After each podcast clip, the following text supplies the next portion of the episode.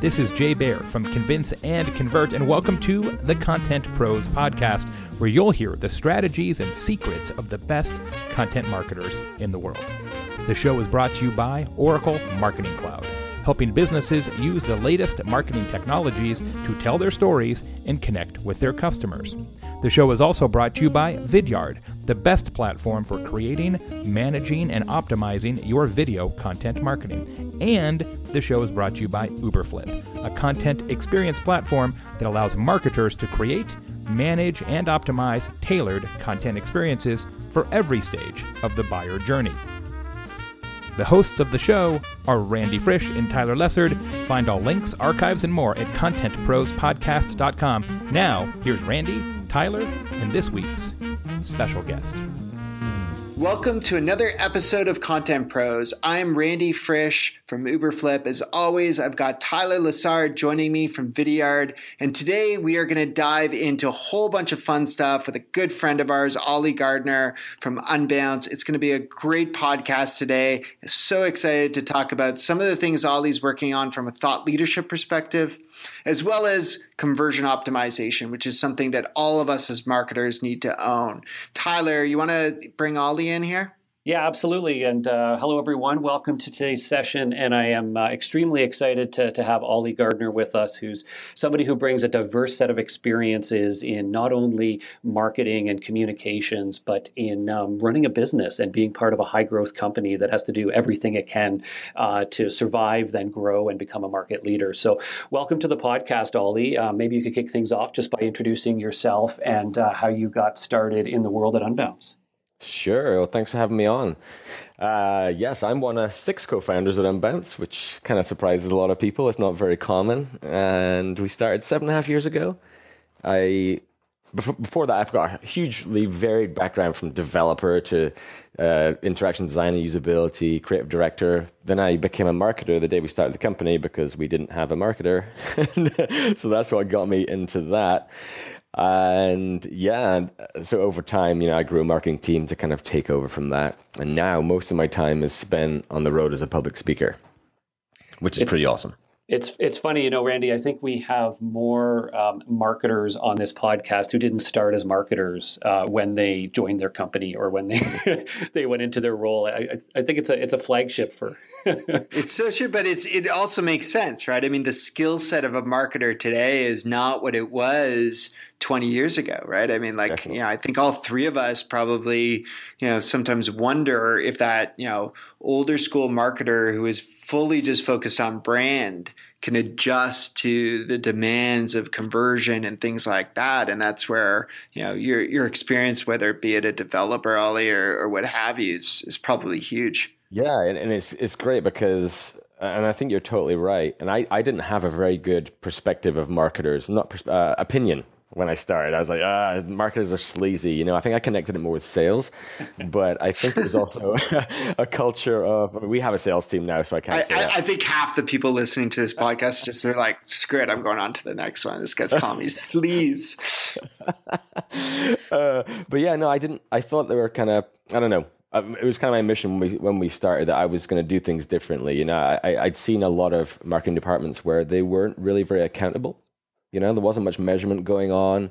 It was just like spend lots of money, do lots of stuff, but then there was no data in there for, for the most part. So that's why it was kind of interesting to start in this, you know, this age where data is hugely important. You mean like the people who are just like, well, I kept it within budget. exactly. Favorite line, right? So Oli, let me uh, let me ask you. It's uh, you know you've you've been on a, a, long journey at, at Unbounce, and you started off uh, on in I guess being marketing, uh, and then growing a marketing team, and uh, you know you've now taken on the role of being an advocate, an evangelist, a public speaker, and and uh, a thought leader in this market. So what um, what are you talking about these days? What's your what's your favorite topic as it pertains to you know modern marketing, and um, you know what's what's your next what's your next talk about? Mm-hmm. It's called what I'm working on right now is called data driven design. So it's it's it's I see a lot of problems in marketing teams between the different people in the team. Uh, the say the marketer, the designer, the copywriter, there's a lot of tension. There's a lot of broken processes that go into that, and I've observed it for years, and I want to try and do something about it. I mean, if you think like most, and I've done a lot of interviewing, uh, anonymous interviews of people lately to try and get kind of the the real inside feelings about this kind of thing, and I've got some cool data from that. Uh, like most, there's a large majority of designers, they have to start their work before they're given any copy, and and they're not really given any customer data at the beginning of a project. So they're kind of just like winging it, you know, going based on what they've done before or what the competition's doing, or and they essentially start building templated systems that have no real fundamental backing behind them. And then the copywriter a week later will go like, "Here's a first stab," and uh, oh wait, the headline doesn't fit in the design. Well, I'm gonna make the headline shorter. You can't do that. That's my head. That's my headline. You know. And there's, t- there's tension. Then the marketer comes along, critiques it all, says, "Oh, I like this one better," and they have no you know, skill in critiquing design. Although from my research, 92% of the, the marketers I spoke to thought they were qualified to provide design feedback. that's total bullshit. I've been on both sides of that, and it's not true. There's some weird overconfidence there, and it creates a lot of tension, uh, particularly from the des- the designer that that part of the relationship.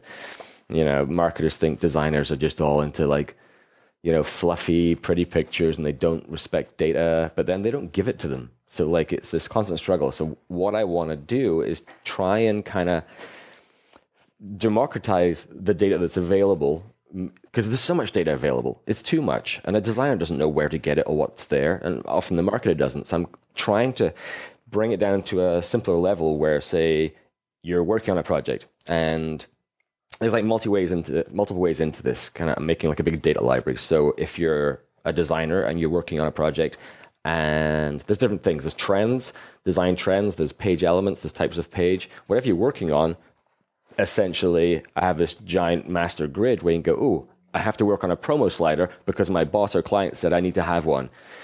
Look along uh, which types of data can influence my design decisions for that. So like here's three things you should look at to inform your design decisions instead of just going, here's everything, don't know what to do with it. Well, neither does anyone else. So it's trying to narrow the focus so people can actually make informed design decisions.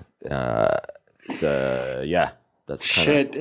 Tyler, you and I both after this podcast probably have to go and apologize to our designers because I'm like listening to Oli and I'm like, I think I did that three times today.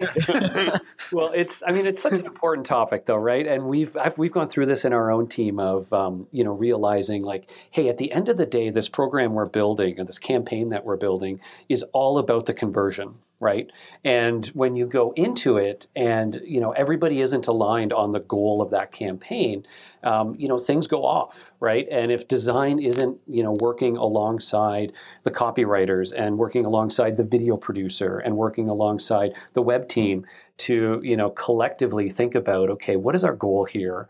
And how can we build this in a way that marches towards that goal as opposed and the goal being you know getting somebody to act and convert on this as opposed to the goal of writing content and making it look good right? And, and i think too often we think about hey the goal of this program is to write great copy people will like and um, make it look great and make them want to consume it.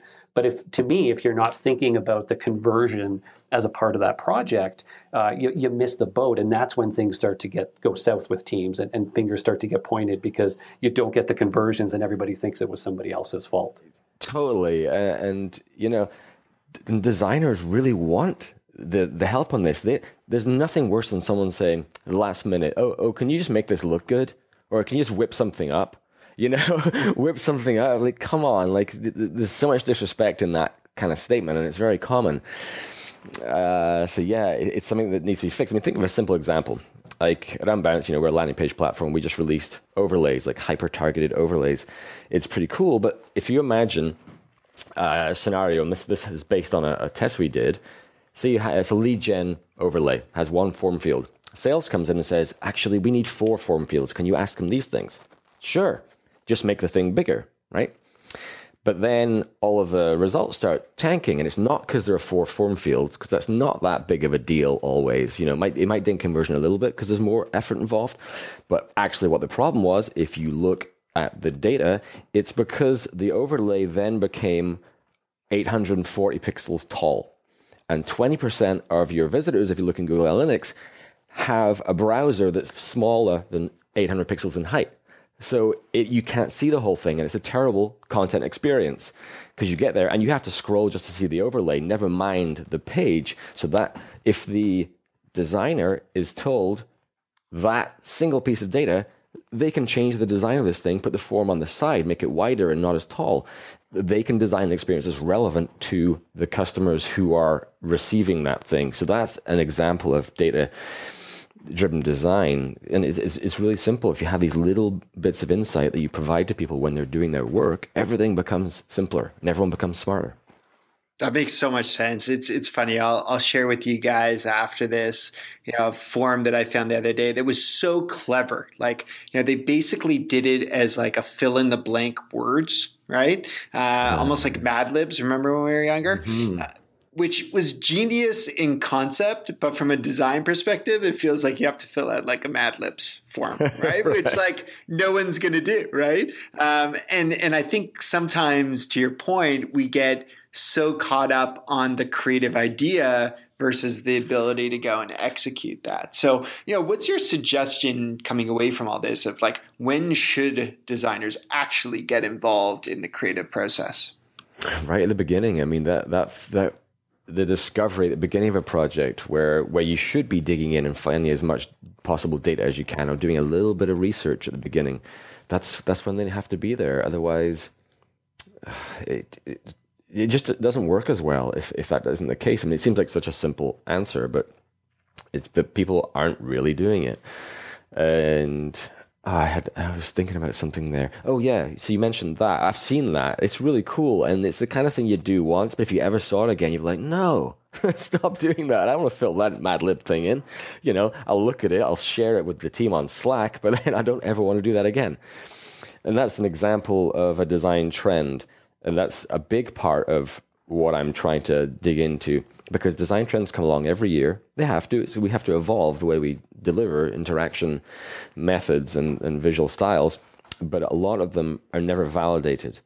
They just spring up. Everybody copies them because it looks good, or or they want to you know keep up the Joneses or whatever, and they're not validated. So they come in and they they might not perform well. And the the worst culprit are theme designers it's not their fault. They're trying to design themes, but you know, you go get a WordPress theme and it has every possible design trend stuffed into it. You know, it's going to have background videos, uh, parallax, a promo slider, scroll jacking, which is the worst thing ever, and this, that, and the next thing. Like they're all thrown in there, and because they they have to say, oh, we have all of these shiny objects, but then someone who doesn't know about this isn't informed about how things work can come and get this like a startup. They need a website really quickly, and they're putting out this terrible experience without really knowing it.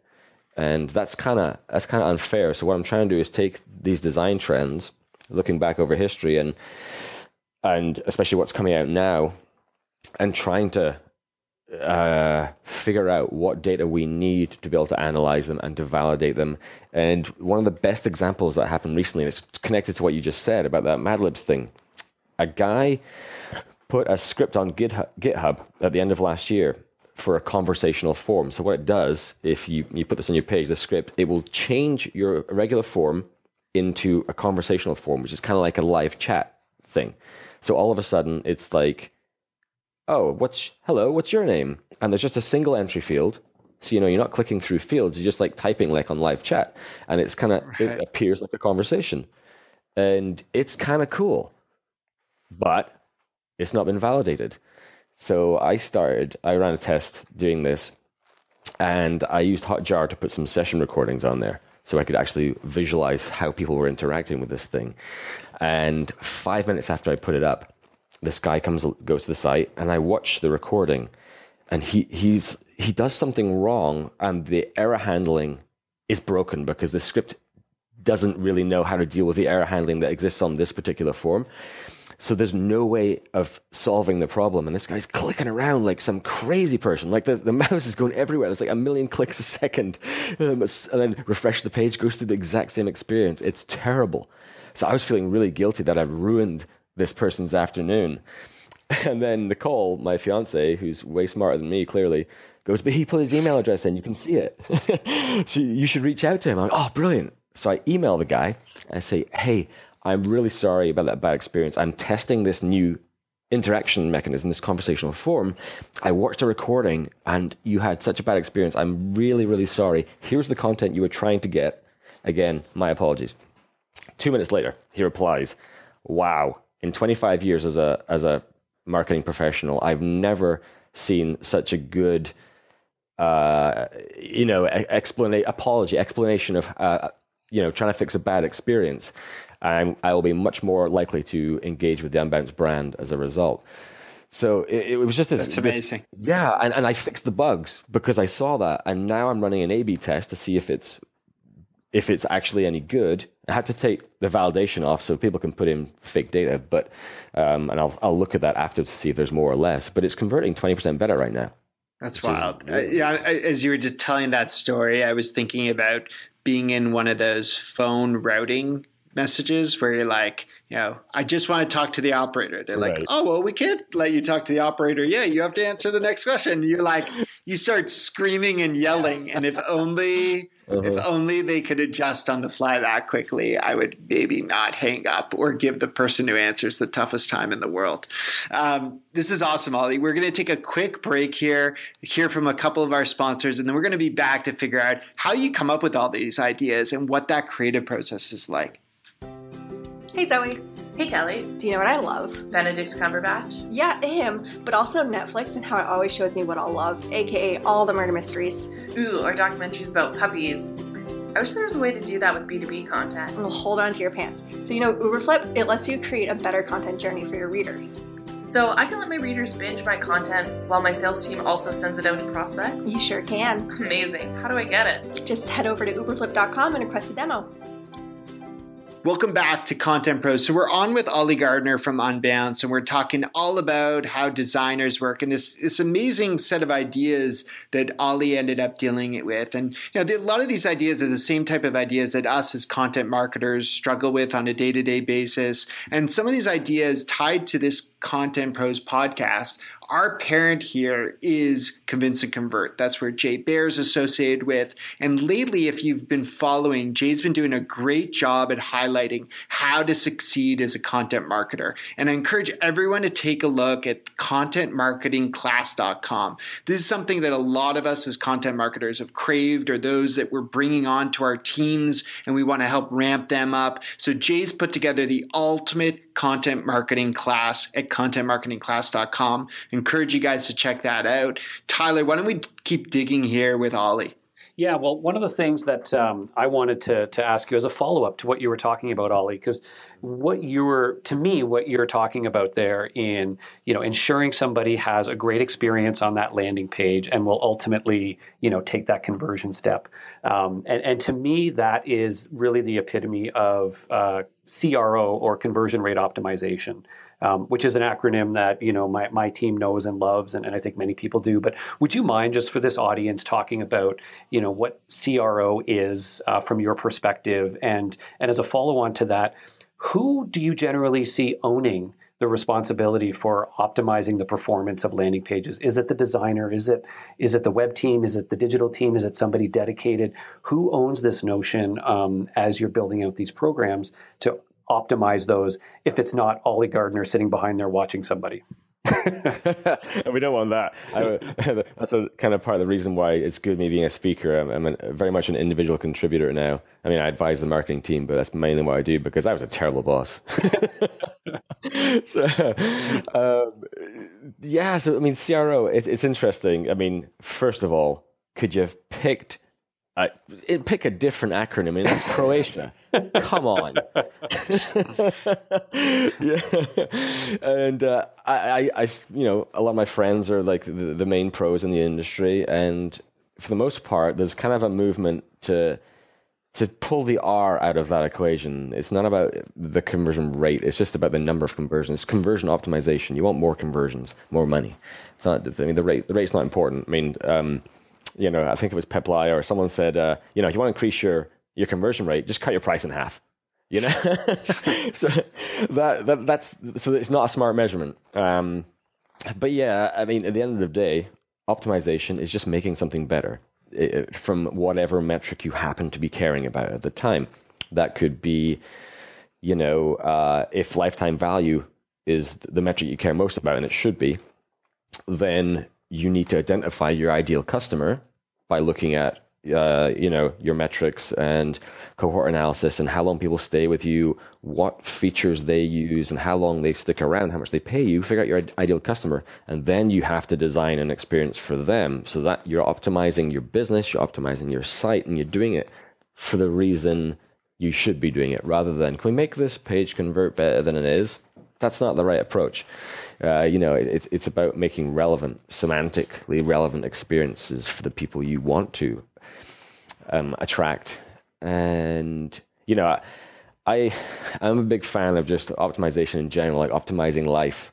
And Nicole and I are always kind of talking about this. I, I being MacGyver is my favorite pastime in the world. You know, whether it's whether it's hacking. Uh, some weird thing on the wall of our workshop in the basement so I can stick all of my, a whole bunch of tools in this thing. Um, or fixing a creaky floor or whatever it is. But I think when you have an optimization lens as you go through life, you become a better marketer, a better, a better designer, because we're all designers in some way, shape, or form. We just don't really class it as that or think about it, but we are, we're all responsible for some part of the experience. And it's it's funny. Recently, so I, I mentioned before we started, Randy, that I've been spending like crazy amounts of time on this talk, like 16 hour days for, for weeks. And one night I was up really late, like 2, 3 a.m., and I had the munchies. So I went and got a bag of Doritos from the other room. And Nicole's trying to sleep in the other room, and she wouldn't be able to hear this, but I, I was just being paranoid that every time I put my hand in it, it was rustling like crazy. It was just too loud. I was like, oh, so I felt uncomfortable. I thought, well, how can I optimize this? How can I make this experience better for everyone? so I went to the bathroom, I got a pair of scissors, and I cut the the bag in half took the top half off because there's nothing in there anyway. Right. So now I had this perfect little bowl where I could grab the chips without touching any packaging, and it was perfectly silent. Fantastic. How did you manage the crunch of the Dorito itself? Like that's that's where my wife wants to kill me. Like the crunch of food is just like it's like she kills me with their eyes alone on those. well, that's what you just have to put it in your mouth and let it slowly melt, dissolve on your tongue and the roof of your mouth, and then it's, then it's silent. uh, I, I, like that tactic. I, am wondering, like, where do these? You know, you talk about being up at two thirty in the morning working on this stuff. I mean, for me, when I'm working on a talk that I'm going to do out there, you know, a lot of the time for me, that's like on a long drive. That's that's when it comes to me. I've got like two hours. Sometimes I actually pull over to the side of the road because I'm like, that's really good. I got to jot that down. But like, mm-hmm. how, when did when did these ideas come to you, and and when do you find that you get the most creative, and how much time? I mean, 16 hour days on a talk how many hours goes into a talk for you? Oh, it's ridiculous. A lot. I mean, we have a giant whiteboard at work, and I'll, and I'll fill that thing like 50 feet of concepts, um, you know, and I'll do that in an hour, and then I'll take a photo and I'll start all over again. And this this just goes on and on. And I'm a little OCD. I like to call it OCG because those are my initials. Uh, nice, nice. Um, so yeah, so I tend to, I can go down some giant rabbit holes sometimes, and it gets me into trouble uh, because I'll, I'll I just spend too long in it. But I'm I'm very fortunate that I get to spend this much time on a presentation. Most people don't have are afforded that amount of time. Uh, but in terms of creativity, I mean, most of my inspiration usually comes after a bottle of red wine. nice, like like like many of us. and I do a lot of my best work I do in airport bars and hotel bars. you know, that's my kind of. I, I, like the the noise and the chaos of that situation. It, it, actually, instead of distracting me, it focuses me. I'm very good in that kind of situation, and I can, you know, that's where a lot of my thinking tends to come from.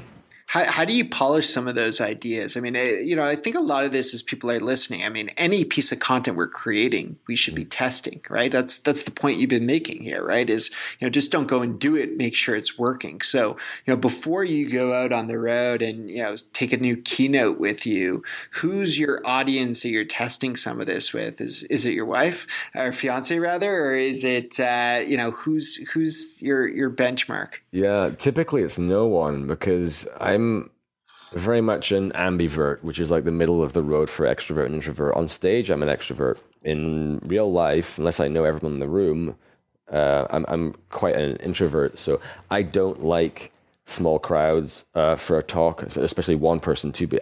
And I I like to deliver it the first time on stage, not not in front of you know a few people. It just makes me feel awkward.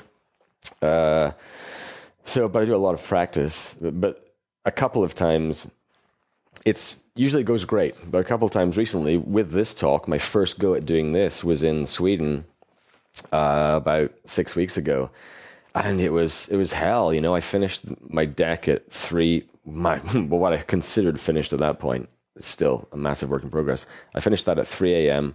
Got up at six a.m. for a sound check. Spoke at nine a.m. And it was it was, it was chaos, and it was there was too much in it. I had to speak way too fast. So sometimes that's that's your testing. You do that, and you know you listen. When the people laughing? When are they taking the phone out to take a picture of the of the screen? What are they tweeting about? That's that's your experimentation, and that's how you learn what works and what doesn't. Uh, so that you can kind of amplify the things that are working, and then strip out everything that, that's not.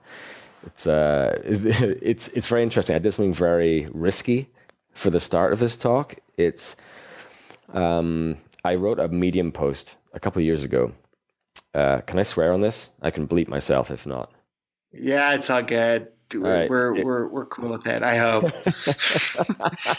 uh, it was it was called "Fuck Data," and it was just like a moment of anger. It was this internal dialogue about we spent a lot of money and time creating an explainer video, and we put it on our site, and it did nothing. It was just a, it was just an absolute waste of time and money. It had no impact, and it was just it was an embarrassing piece of creative. Um, and it, it, just made me think of those times where you know someone's like, "Well, I don't care if it doesn't perform well or make it worse. I want it on there anyway." So it was this internal struggle, and so I open my talk right now with essentially that. So I have I have a record an audio recording, single slide, so I can't click through of my inner my inner voice so I come on stage and it starts talking to me, and then I'm having to talk back to it. So I'm basically acting out this thing uh, on stage live, and really risky, but it's a lot of fun. So uh, let me let me ask you. There's one other um, campaign that you've done that uh, that I think is is is brilliant, um, and, and, it's probably worthwhile for the, the folks listening to this to check out. Mm-hmm. Um, and, and it's on that same same vein of you know seeing seeing pages or, or things that aren't working. It's called the, the landing page sessions, and um, and I think for all of you what, uh, listening, you can Google landing page sessions Oli Gardner. You'll find it on the Unbounce site. And um, what I love about it, it was a, a, video series. It looks like there's about 12 episodes up there now, um, where in each episode you actually go and and dissect uh, somebody's uh, landing page or, or, certain web pages and you know talk about your perspective on you know how it could be improved or what didn't work or what worked yeah. um, it, which i think is you know it's a very simple idea uh, but the way that you executed on it you know seemed really effective and um, you know, I just could could you share, knowing that that's been a high performing campaign yeah. for you guys, where, where did that come from, and uh, and and what did you learn? What what really worked in that to, to make it such a success for you guys? Yeah, it's it was a great project, and hopefully we'll do a second season soon. Um, it all started years ago. We had this show called Page Fights, which was uh, me and Peep Laja from Conversion XL. We were kind of the judges. We'd have guest judges on there, and we would. It was a little bit off-brand, uh, and we just kicked the crap out of landing pages. It was very unfiltered, swearing, all kinds of stuff, and it was a lot of fun.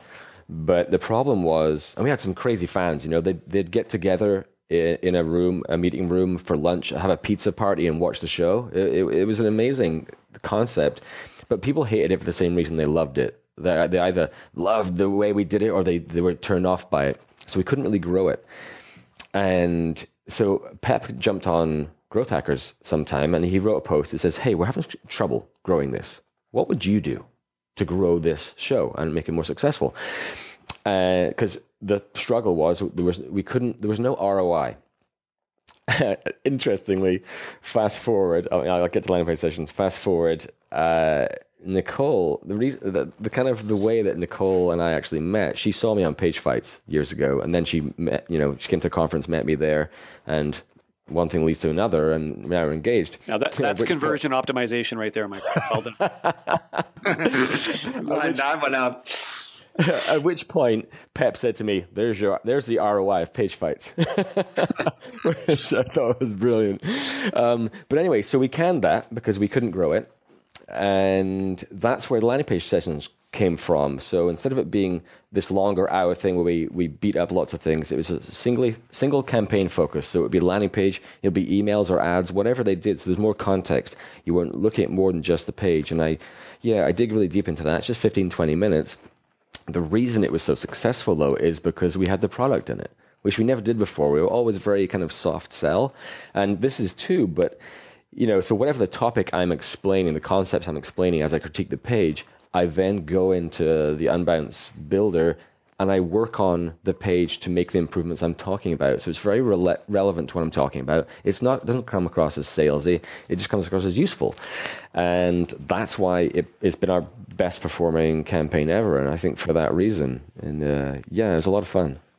That's awesome. You know, Oli, one of the things we like to do as we wrap up here is we like to get to know our guests so that people tuning in know how to follow you, how to meet you at a at a session, how to maybe get engaged to you in the process. yeah, I mean, yeah, you've done a good job for us already, but uh, you know, so I've been trying to find some good questions you haven't, you know, hit on as as we go through. I've got a few that I'm curious now. So one is, you know, OCG um, so what's what's the C stand for? Is this oh, an embarrassing one? Or, yeah, yeah, no. You, you, listen. You dropped it, man. You dropped it. it's Charles. You, you can either tell us. Okay, I was going to say you can either tell us that, or whether it's true that you once almost legally changed your name to fill in the blank landing page. That that is a true story. I actually researched it because when I started, you know, I was our marketer. I did so many guest posts back then and I figured that if I change my name to landing page, when I put it on the, the, the bio at the bottom of these blog posts, it would the term landing page would link to unbounce.com. So I thought it was the best link building strategy in the world. I, I, did all the research, and it's not that hard to change. It's just really hard to change back. That's, that's fair. Yeah. All right, that's... get in front of a judge to kind of explain why you're doing this, and you can just imagine a, a judge in some kind of court or something saying, "You know what? I, you, you're going to have to suffer through that name for another year. I'm not. I'm not granting this. You're an idiot, you know, Mr. Landing Page. You just deal with that. that's, that's, an amazing story, uh, Oli. This has been so much fun uh, to have you on here. I'll, I'll, do a shameless job, which is that you're actually going to be speaking at the conference that I do at Uberflip this summer in Toronto, yeah. August 22nd and 23rd. So if people have enjoyed listening to Oli, come to the content experience and, and check out every everything going on there. If you've enjoyed this podcast, again, there's so much great content that we have at contentprospodcast.com, all the other back episodes that I encourage you to tune in and check out, as well as just check out Convince and Convert, as well as the content marketing class at contentmarketingclass.com, which we spoke about earlier. Uh, Jay Baer is really leading in, in new ways in terms of how we think about strategically approaching content. And I hope uh, this podcast has been helpful in that same way. If you've enjoyed it, check it out on iTunes, on Stitcher. Leave us a review as you go to download it and uh, let us know what we can do to keep making this engaging. Until next time, on behalf of Tyler Lessard at Vidyard, I'm Randy Frisch at Uberflip, and Oli, thanks so much for joining us today. This is Jay Baer, and thanks for listening to Content Pros. Please leave a review and subscribe on iTunes or on your favorite podcast listening app. Go to contentprospodcast.com for a complete show archive and greatest hits. Content Pros is sponsored by Convince and Convert, Oracle Marketing Cloud, and by Uberflip. It's produced by my team and I at Convince and Convert Media. Interested in being a guest or a sponsor on the show? Visit us at convinceandconvert.com.